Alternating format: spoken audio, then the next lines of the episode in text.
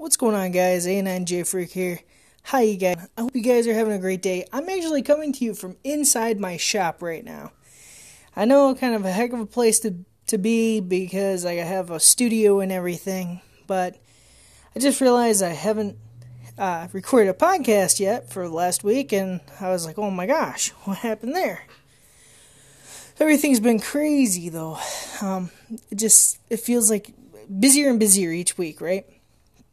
But I'm starting this journey with with woodworking and trying to uh, you know make it more than just a little bit of a hobby I have, and you know not like a business standard, but just kind of like a, a little bit of a side income and try to see where it goes. And uh, but we'll have an update on that one later because I I started an Etsy account and everything, and just to you know make little things and knickknacks and stuff like that uh, because I enjoy doing it. Um, let's see where it goes, right? But the one thing that kind of comes to mind this week as I look around um, is keeping cool. You have to keep cool in the midst of problems.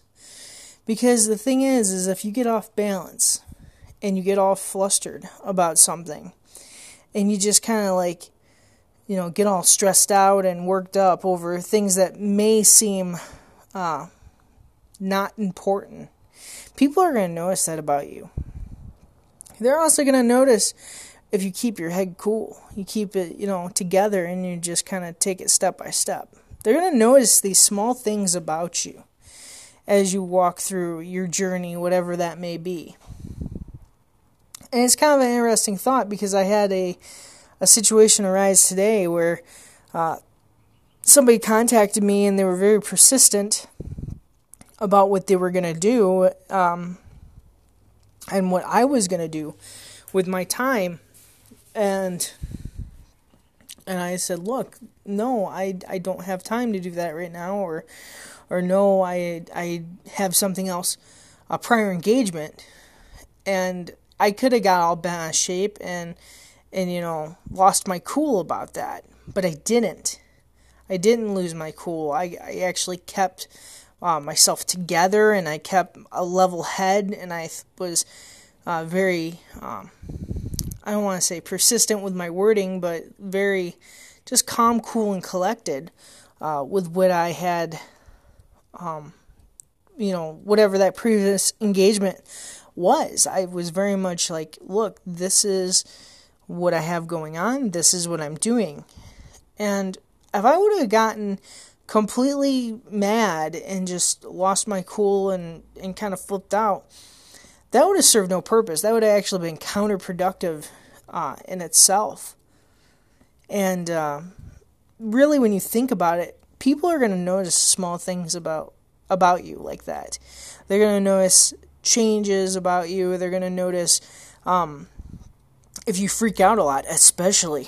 Uh, I don't know if you guys have ever had situations like that, but I've talked to people where they're like, "Oh, don't talk to Billy Bob Joe because he's a loose cannon," um, and people pick up on that stuff like super quick, and you know who to approach, who not to approach, uh, who to say what to, and you want to be that person that people come to.